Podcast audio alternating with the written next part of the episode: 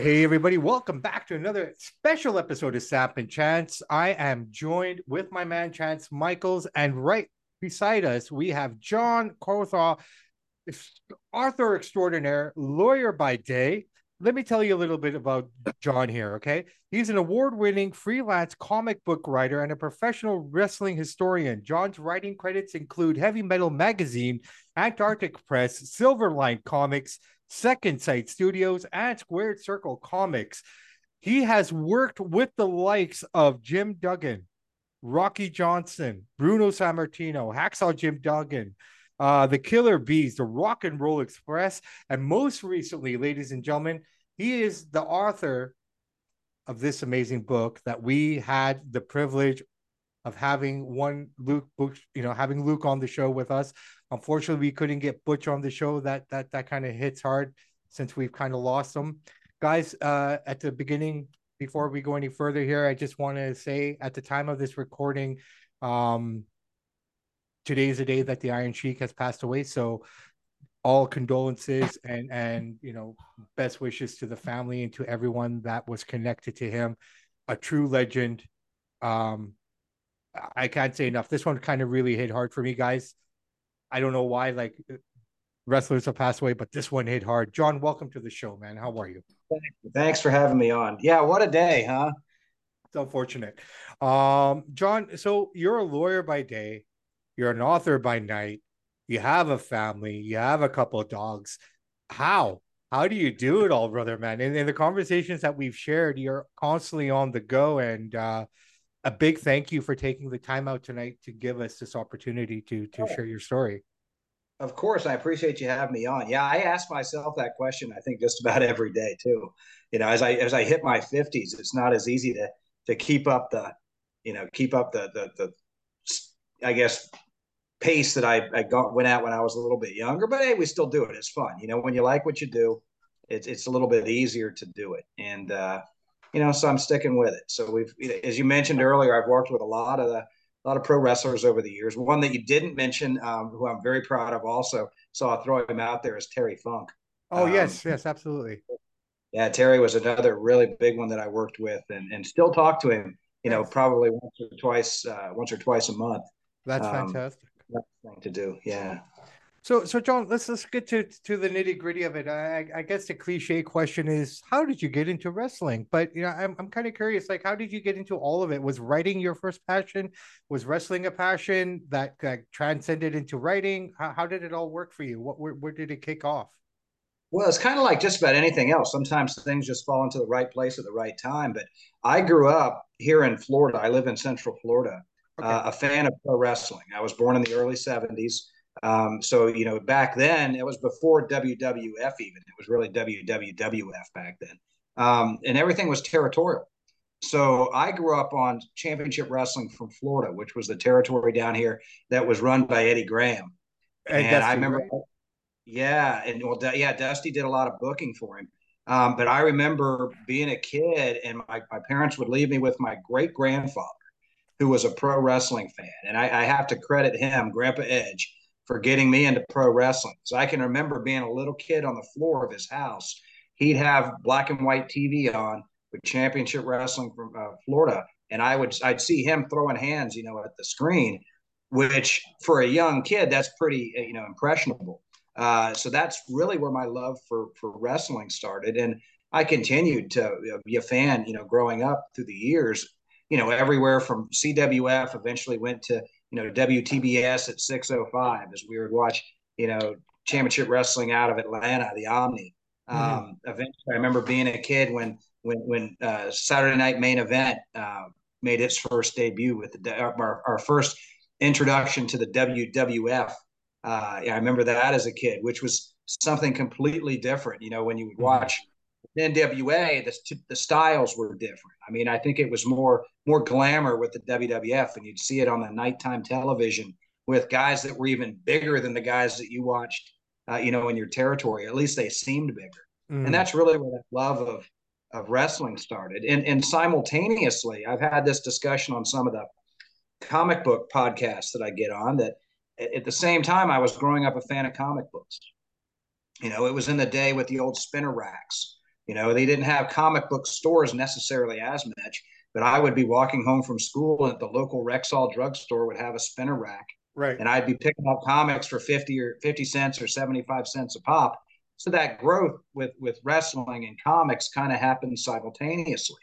Um, and then, you know, life took a turn. I grew up, I became a teenager, ended up going to college. Comics kind of fell by the wayside. Eventually, wrestling too to a degree. Um, you know, I'd still watch it a little bit as we saw the Attitude Era coming in and things like that, but mm-hmm. not quite as much. Um, ended up going to law school and ended up meeting my wife, who had a young daughter, who's now my daughter.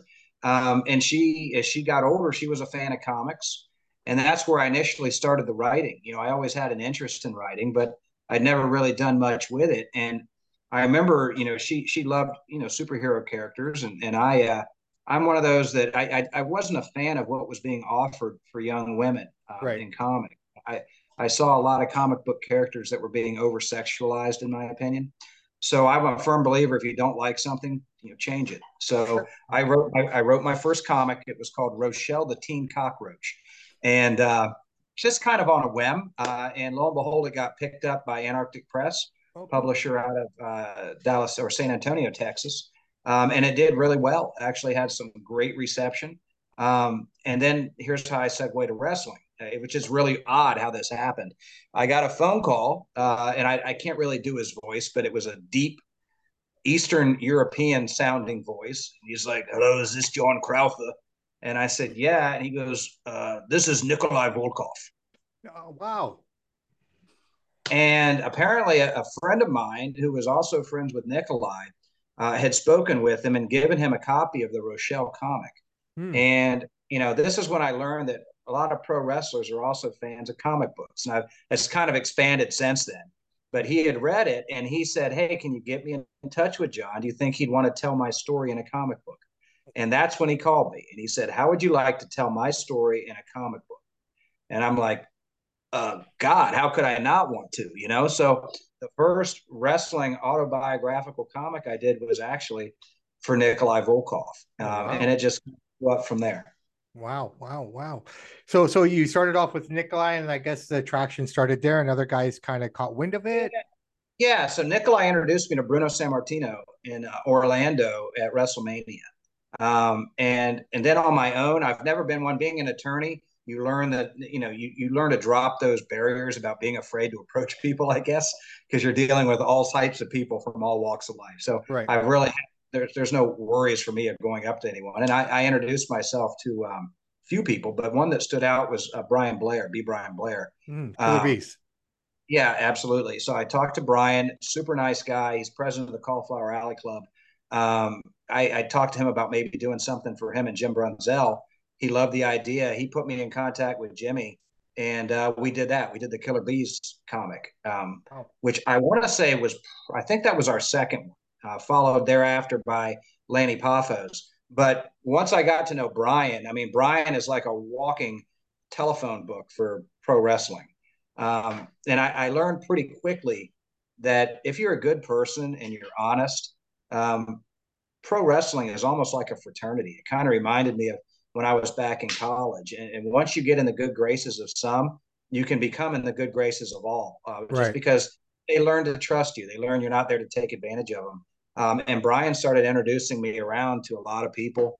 Um, I remember going, I, I, ended up joining the Cauliflower Alley Club, which I would encourage a lot of people to do. And I can explain more what that's about in a little bit. But um, I remember going to one of the luncheons and I was, I think I was talking to Brian and I hear again a voice behind me uh, says, "Hey, hey, you the comic book guy?" And I turn around, it's Rocky Johnson. And uh, of course, I'd never met Rocky before. I had seen him there, but I hadn't gone up to him. And I, yeah, I'm like, yeah, I guess, I guess I am. He's like, well, how come you haven't written mine yet? Am I not famous enough? Oh. and, and, that started a friendship with Rocky Johnson. Uh, you know, he was a he was really a good guy. Um, despite, you know, I know he had some differences with some people, but he was always a good, kind-hearted guy with me. Um, we ended up working together and did his his comic, his story. Um, and for a while there, I, Rocky wouldn't do a, a convention in the state of Florida without me sitting next to him, oh, wow. which kind of was a nice treat. So we would, you know, we travel around Central Florida, anywhere from Jacksonville you know, down to Tampa area, and we did shows at malls. We did them in uh, fairgrounds. We did them, you know, convention halls, and it was really a great experience getting to know Rocky, which also opened the doors to even more guys. So it's just awesome. kind of, you know, one of those things. Like you said, once you get into it and you st- start to get to know them, and then more people are interested. They want to say, "What's this about?" Is yeah. this something you can do for me? Yeah. No, hundred percent, and and I I completely concur with everything you said there. We're kind of on the same journey here ourselves. So you know, uh, anyone listening to this, guys, come we want you on. Uh, John, tell us a little bit more on how you got into the autobiography side of everything, though. Like comic books is one thing, but writing a book is completely different. Yeah. So, so I don't know how how how how PG rated you are. I can, you know, I want to talk like Luke when I do this one. But, yeah, yeah. Um, where we we are an open forum, all forms of cussing are accepted. All right. So if you know Luke, you know how Luke talks. But yeah. um, you know, of course, all the wrestling books are autobiographical. So I was already doing the auto, autobiographies. COVID hit 2020, um, and, and things had kind of slowed down at work. The convention scene had slowed down. I had been friends with Luke since probably around 2013 or 2014. We'd met on the convention circuit, and just and because he's a Florida guy, I would see him, you know, quite often. Sure. Which really impressed me because I remember I think I met him at WrestleMania one year, mm-hmm. very briefly, introduced myself, and then I ran into him again at a convention like two years later, and he goes, "Hey, John Crowther, how are you, mate?" You know. So I was like, "Holy shit, how does this guy know uh, know my name?" Uh, which I thought was pretty cool. But around 2020, he gives me a call, and he's like, "Hey, Crowther, mate, how'd you like to write a real fucking book?" Oh, you know? Yeah, yeah. yeah. And uh, and I said, "Well, you know, I." Let's do it. And and I um the funny thing was I had been approached over the years, like since around, I think 2016 may have been the first one, 2016, 2017, Brian Blair actually asked me to write his autobiography and, and the traditional book mm-hmm. after we did the comic. Uh, but due to my being an attorney and I had so many things on my table with comics, and then I have, you know, being honest, I probably had a little fear about transitioning into a, a real fucking book, you know. Mm-hmm. Um, I turned him down, I, and and I actually sent him to um, Kenny Casanova, who you might or might not know. Kenny's written a lot of our. In fact, his latest uh, for Ken Patera, I, I, did some editing on. Oh, okay. Um, but I, I sent him the direction uh, to Kenny, and Kenny hooked him up with a, a writer named Ian Douglas, um, who you might or might not know. Uh, Ian is an extremely talented writer. He um, he ended up doing the Killer Bees book. Oh, okay. Um, he did um, oh Hornswoggle's book.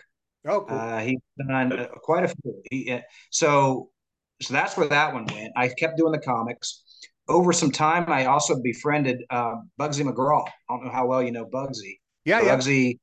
Yeah. Okay, so for for younger fans out there, might not might not recognize the name, but Bugsy was a huge drawback in the '60s, into the '70s. In fact, he sold out Madison Square Garden in a match against Bruno Sammartino. You uh, recently, then, sorry, you recently were just with him, weren't you? Yeah, uh, yeah, I'm with him quite a bit. He lives in Daytona right. Beach, like oh, 20 okay. minutes from. Okay. Um, but he, um, and we've become really good friends. But he, um, and then eventually he ended up going to Championship Wrestling from Florida, right. where he was really the headliner along with Dusty Rhodes for many years um, here here in Central Florida. But he approached me and said, you know, again, same thing. Hey, John, how'd you like to write my book? Um, same thing. I turned him down. I said, Hey, Bugsy, I'm a little busy. Uh, I'd happy to do a comic for you. I don't know that I got time for a book. Again, I sent him to Kenny, and it ended up Ian Douglas wrote Bugsy McGraw's book.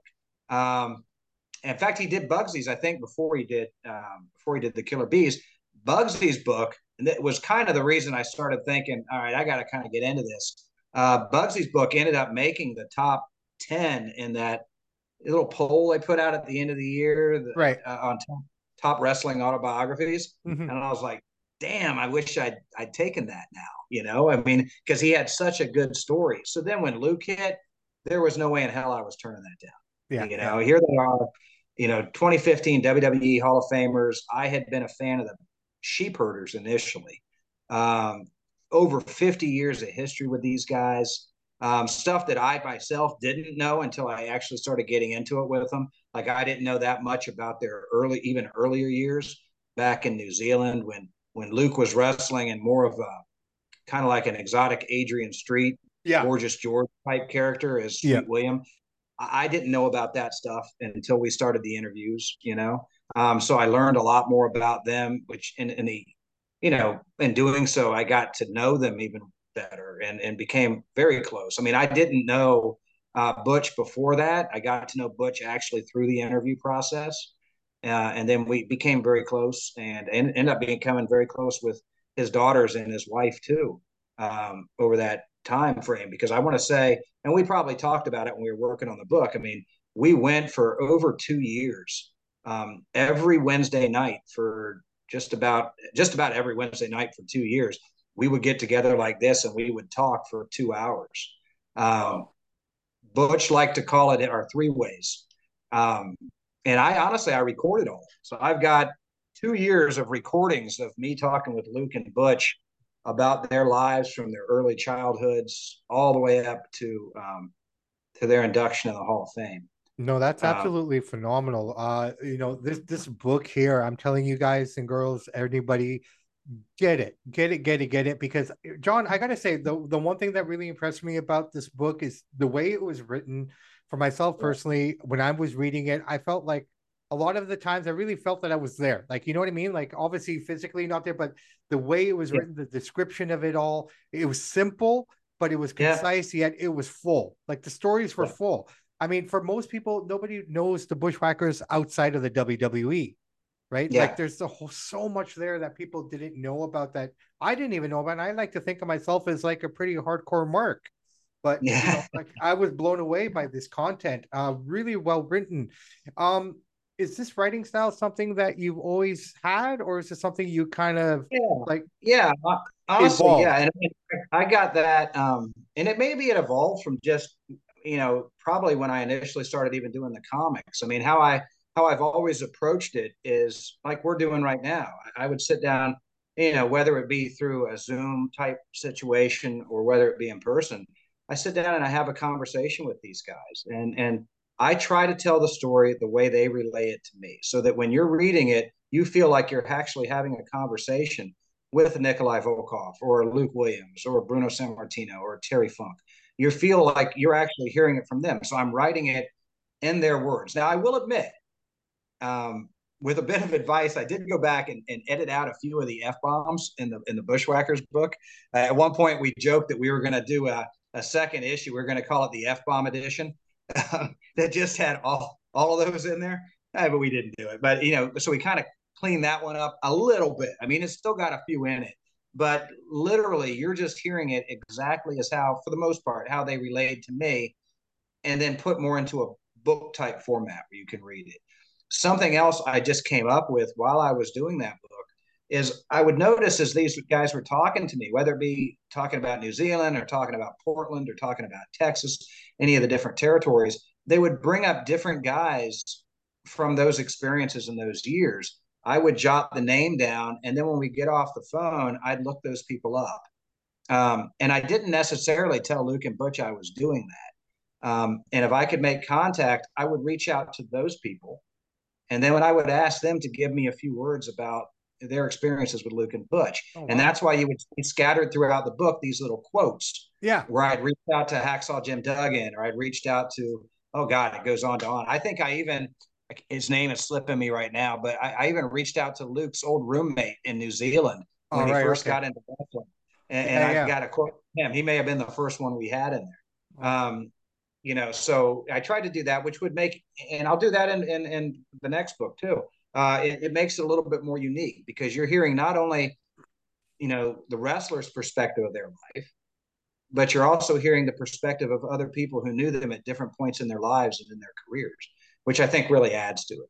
No 100% absolutely.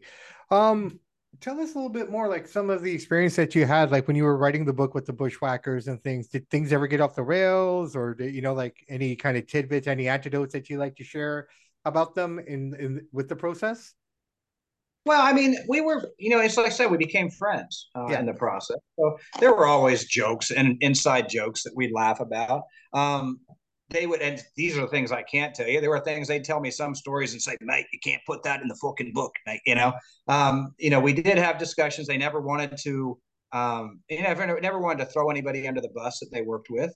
But they wanted to tell stories so that fans could see, you know, what life was like on the road, what life was like for them growing up in New Zealand. I mean, some of the things which I was a history major in college, so even beyond the wrestling history, I, I found the history of New Zealand fascinating.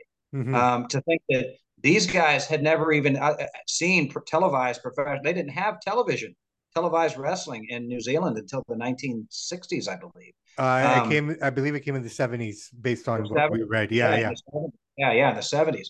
Um, Butch was a fan of Luke's. Butch could remember going to the to the local, uh, you know, arenas, and they would see he would see Luke come in with his little flamboyant act going on, and uh, and he, he he hated him just like everybody else hated him, um, but he loved wrestling. So I mean, it was just some neat stories hearing the respect that they had for each other and the respect they had for the business and and of course the wrestling style um, you know and i still encourage people to pick up the book but the wrestling style that they started in is so opposite of what they eventually ended up doing.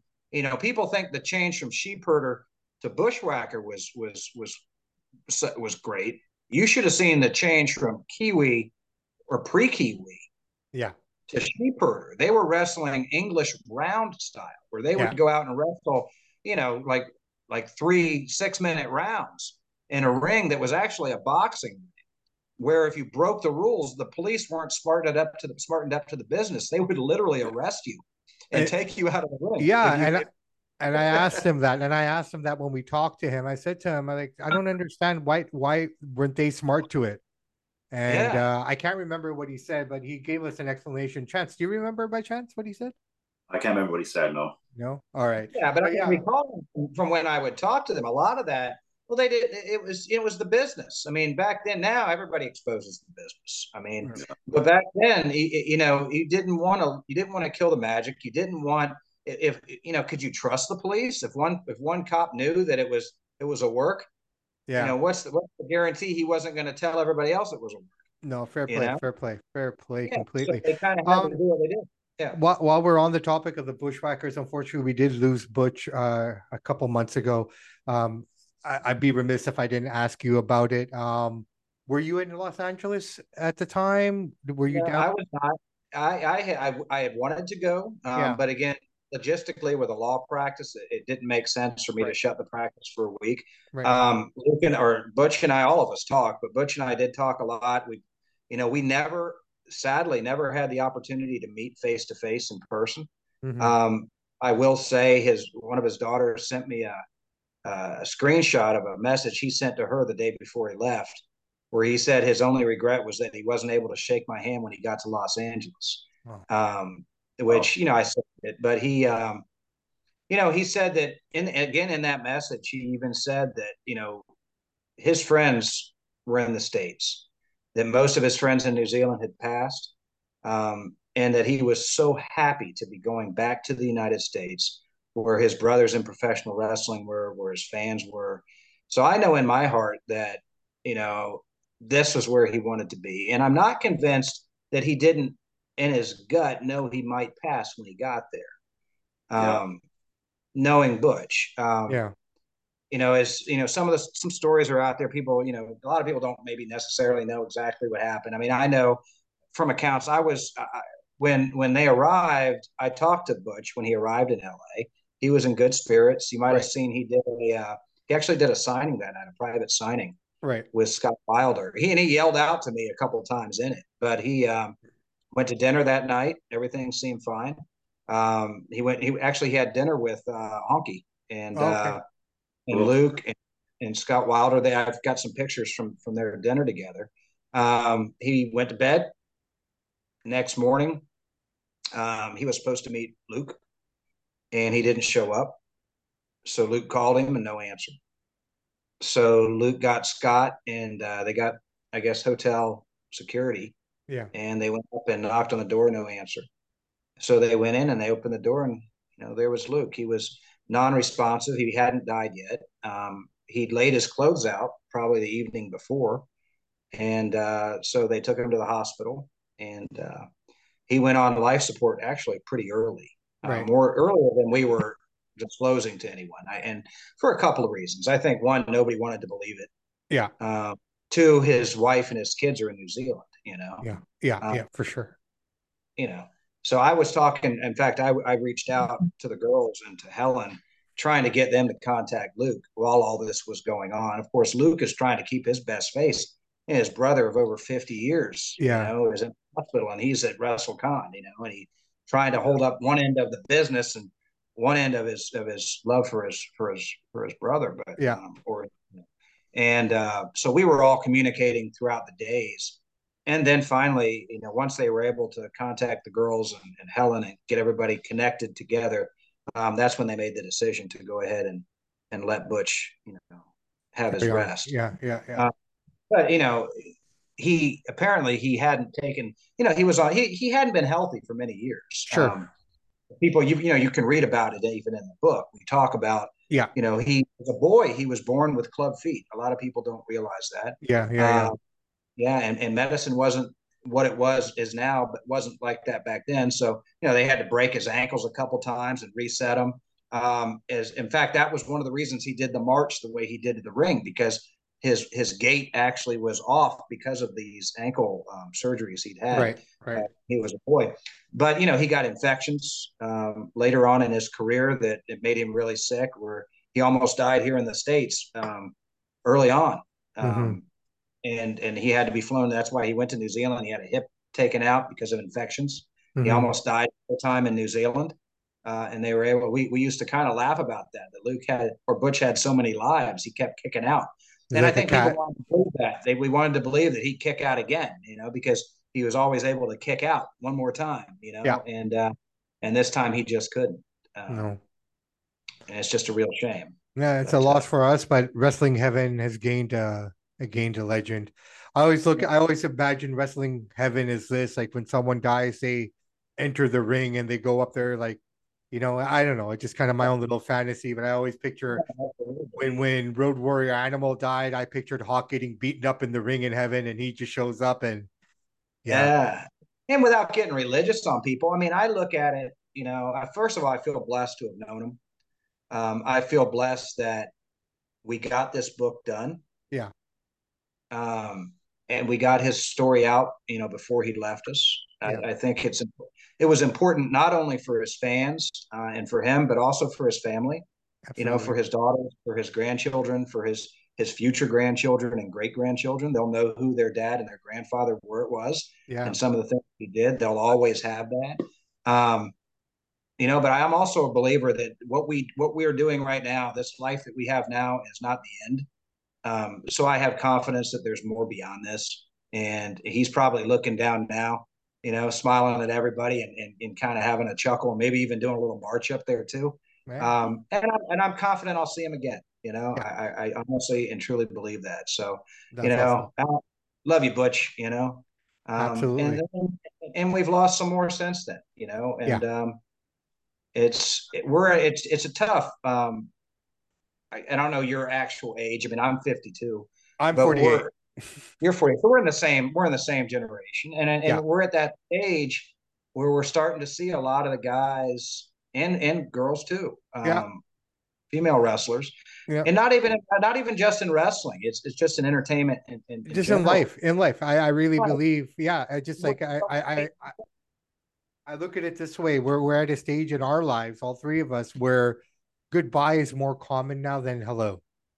Absolutely. You know, in a lot of ways. And it's kind of like Tina Turner and and you know Butch and and the Iron Sheik today and what have you. It's like these are all Bill Graham. Yeah, just, these are all pieces know. of our lives that make us who we are as individuals. You know, so I mean, it, it's it's um, it's rough, man. It's truly rough, yeah. but you know, we we're blessed to have had the privilege of watching them and and enjoying them and, and being a part of, of whatever they've given us. So, I mean, you know, thank you Absolutely. to. And in some instances, like me, like I said, I feel so blessed. I never would imagine as a little kid crawling around on my great grandfather's floor.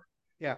That I would actually become friends and, and, and tell the stories of these guys and gals that I would watch on TV. I never, ever, ever would have and I feel so lucky and blessed that I'm able to do that. And I'll tell you, every time we lose one, every time we lose a, a Butch or we lose a Rocky, and if you look back on my trail of books I've done, I've lost Nikolai Volkov. I've lost Bruno Sammartino. I've yeah. lost Lanny Poffo. I've lost yeah. Rocky Johnson. I've lost Butch. I've lost so many. And, and I look back, and then that's a short period of time. And I look back, and, and it makes me even more proud and happy that I got started doing what I'm doing and that I'm able to get these stories out. And it, and it, it emphasizes why it's important to get these stories told. Um, and it's not just about me trying to write books and hey, everybody knows who I am and and I'm selling books. It isn't about that. It's about preserving their legacies for other people to know who they are, and Absolutely. not just for fans. Like I said, it's not just for fans. It's for their families. It's for their their future family that hasn't been born yet, even. Um, because these guys and these gals did some amazing things, um, not just in wrestling, in life. I mean, you know, Butch Butch was in the military. Butch did so much stuff, you know, and he lived lives that in a time when they didn't have TV, in a time when they didn't have air conditioning, in times stuff that we people nowadays can't even imagine. And to be able to go back and read stories about that and understand what life was like from 1944 to now and how different it is from now to you know 80 years from now is it's important and it's history that needs to be maintained and and uh, hey as long as i got breath in me i'll keep doing it that's awesome. So currently you have sorry, right? A chance you got No, go ahead. Yep. Go ahead. Uh, currently behind you we we see Glacier. What's going on? Yeah, well, first of all, when I logged into Zoom, I, I learned how to do something I'd never done before, so I threw this up. So uh, I'm actually I'm actually working on another book. Um, awesome. For for Ray Lloyd, uh, for people who don't know him as Ray Lloyd, they might know him as as as uh, Glacier from WCW. So uh, Ray lives not that far from me. He's over in the Orlando area, um, I approached Ray shortly after finishing the Bushwhacker book and uh, said, Hey, Ray, how'd you like to get a book done? And he said, You know, John, like two people have asked me. And he goes, But let's talk about it. And, and, when I explained to him what I do, how I do it, um, he said, You know, I wouldn't pick anybody else. So we started working on Ray's. You know, for people who didn't hear me talk earlier about how we did these, same thing. I, I get together with Ray generally every Tuesday or Wednesday night we talk for about two hours.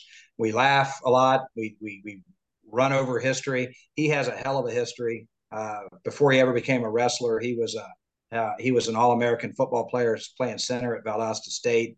He was uh, a wor- world class uh, in karate.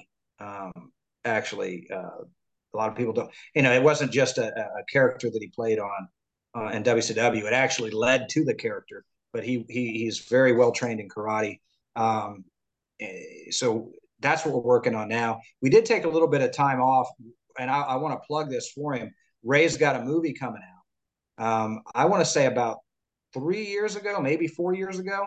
You know, we've been friends for a while, but he invited me to come out on set. He was filming uh, locally in a town, Sanford, about mm. 25, 30 minutes from here. Um, I showed up on site. He was there with Haku and Stan Hansen, uh, Ernest uh, Ernest Miller.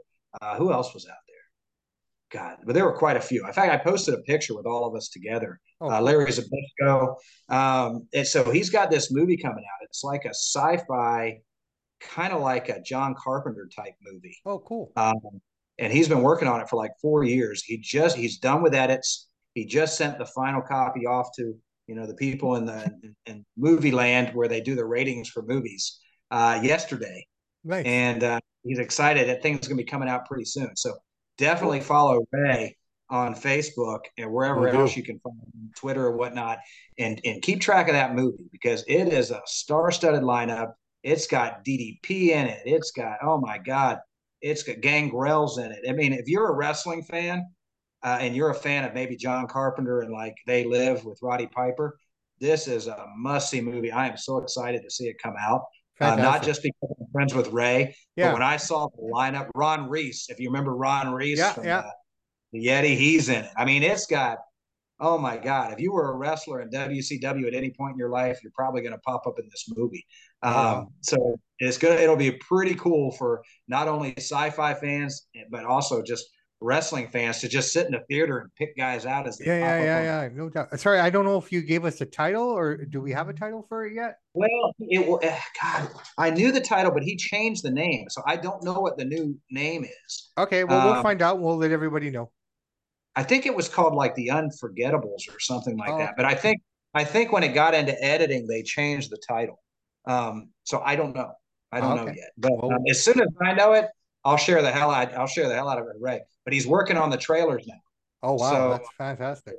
Come out pretty cool. Yeah. When when are you expecting to have this next uh, novel done, autobiography done? Initially, the plan was to get it done by Christmas. Okay. Whether or not it's going to happen, I don't know because we lost some time when I let him kind of get to work on that movie. But right. I'm still going to push. I mean, I'm a I'm a big fan of putting books up around Christmas because then everybody's excited to get it for get it for Christmas present. Yeah, yeah, um, yeah. But if not, it is what it is. You know, we'll get it done when we can get it done. I've already got three guys. I, I won't drop any names yet. One of them will probably let me. Um, a couple guys, two two guys I don't want to mention yet have talked to me about maybe doing a book. Huge sure. names, huge, yeah. huge, huge. Um, and another one who I think is a pretty big name. Well, I'll go ahead and throw out there because he said we got a handshake agreement. Uh, Bill Alfonso, Fonzie. Oh wow, um, ECW uh, referee. ECW referee. Um, also, uh, and a manager. Okay, he was yeah. also a referee in, in WCW, NWA right. Uh, Florida. He was in WWE. Yeah. In fact, I did a show with him last weekend um, in the Tampa area, CWF Fan Fest. And I told him this is when we were talking about it. And I said, honestly, Fonzie, I think if I sit down and think about the, who's living today, Fonzie has probably worked with more professional wrestlers than anybody else living today. Oh wow! Because think about ECW, WWE, NWA, WCW, AWA.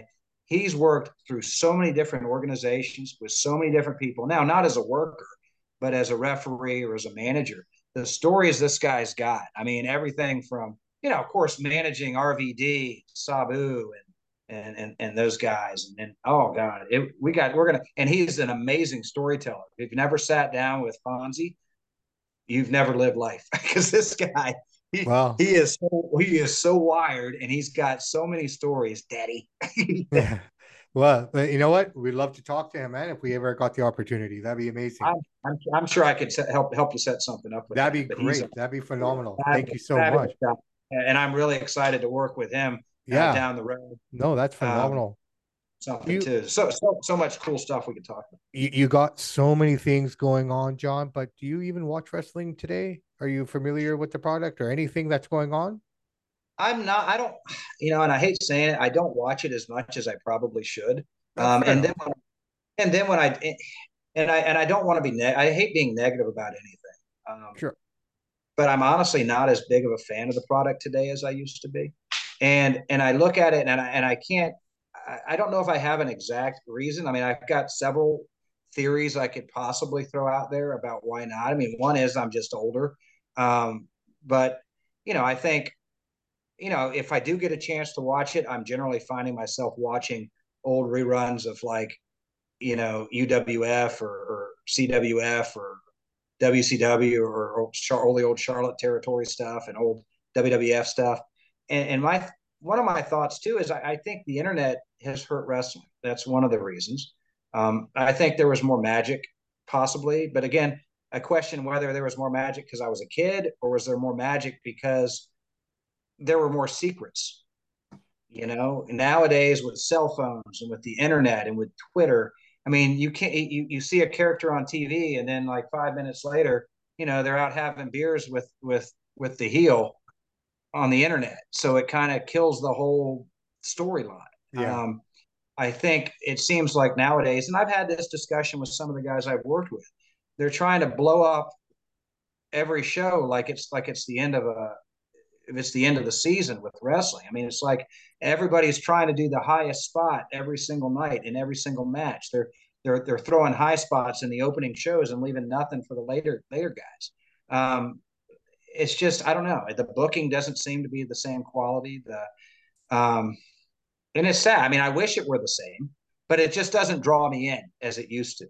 But do you um, think do you think that it's like this now because the sport had to evolve for the newer viewers and the kind of world that we live in? I mean, we we're we're well, in a yeah, but, we're in yeah, a technological world now where everything is fast, fast, fast, quick, quick, quick.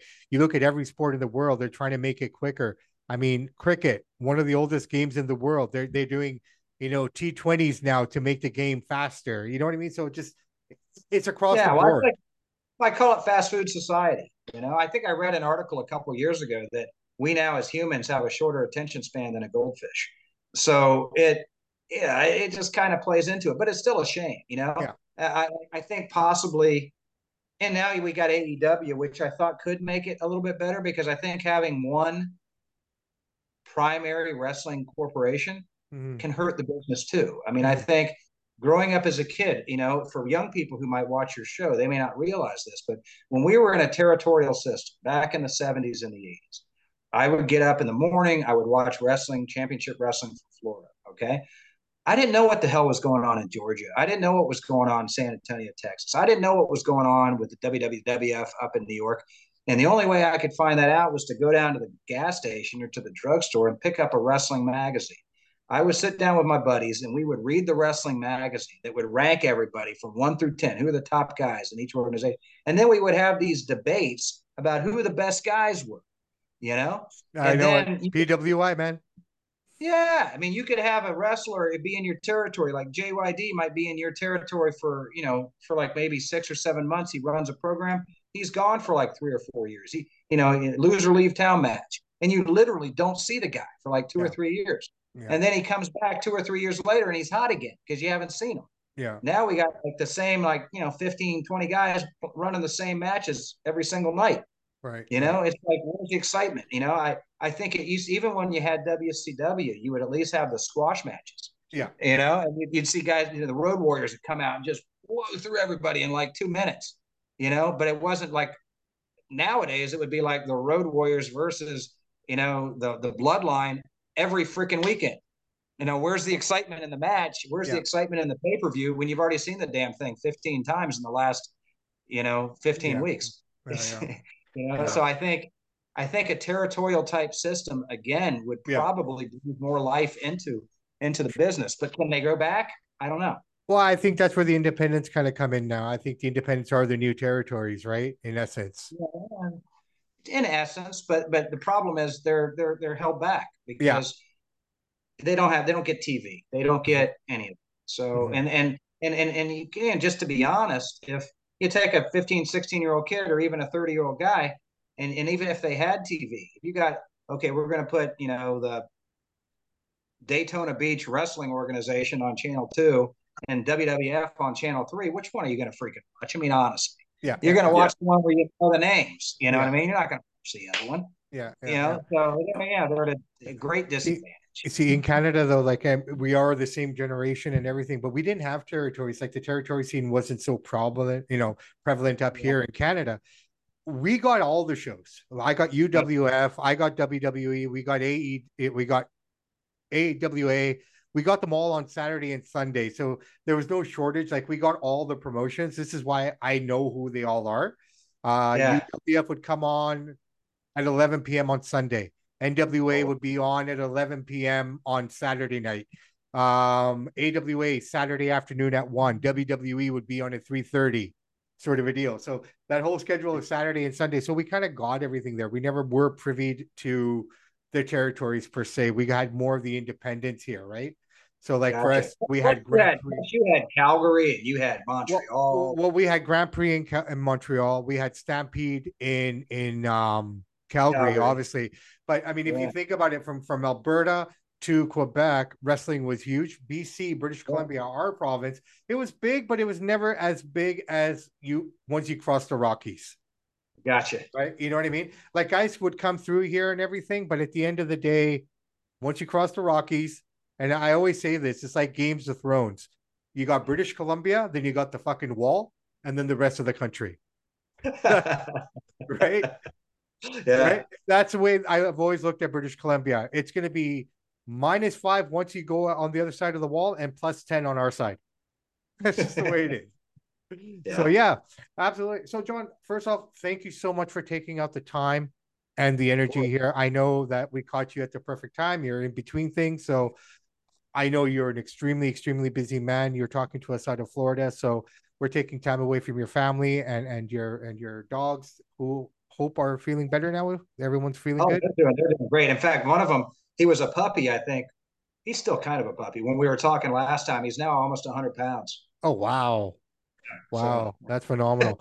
All right, John, I tell you what, man, let's wrap it up here. Thank you so much for taking the time and energy to to join us and to to enlighten us. This is amazing. You have so much that we want to talk about more. Hopefully, we can do a round two very soon. Uh, John, tell us tell us a little bit about where people can find you this week. I know this weekend you're going to be at the River City Convention. Yeah, um, so I'll um, give you. I'll throw some stuff out. So you can, if you're in, if you're in, you know, Central Florida, anywhere from Florida up to like North Carolina, you could probably make it. I'll be at one of the biggest wrestling shows in the country this weekend, uh, June 10 and 11, River City Wrestling Con in Jacksonville, Florida, the Jacksonville Fairgrounds. I'll be seated at a nice big table. On one side, I'm going to have Bushwhacker Luke. Other side, I'm going to have Bugsy McGraw.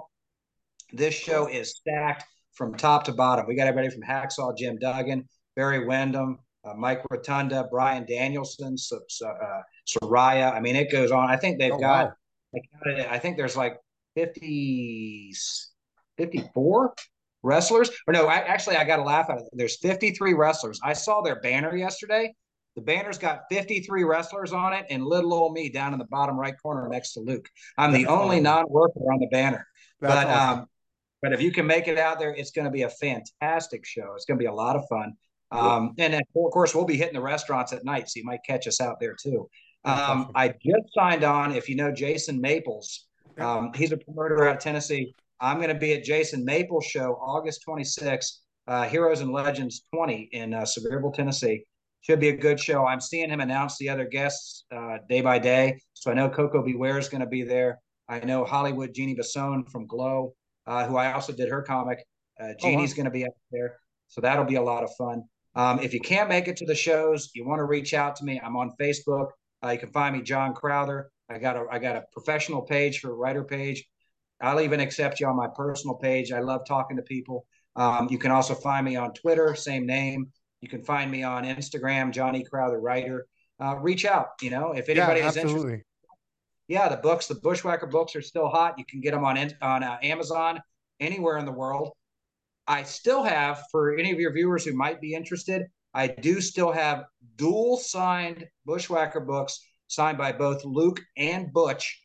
Um, and I'm happy to put my signature in there too. If they're interested, shoot me a message. You can either reach out to me on uh, social media. You can shoot me an email, crowman71 at AOL.com. I'd happy be happy to hook some of the fans up, uh, Bushwhacker fans up with some nice autograph memorabilia from Butch. We have not really raised the prices on those. We're trying to keep them affordable so that uh, fans can have a piece of piece of Butch to hold.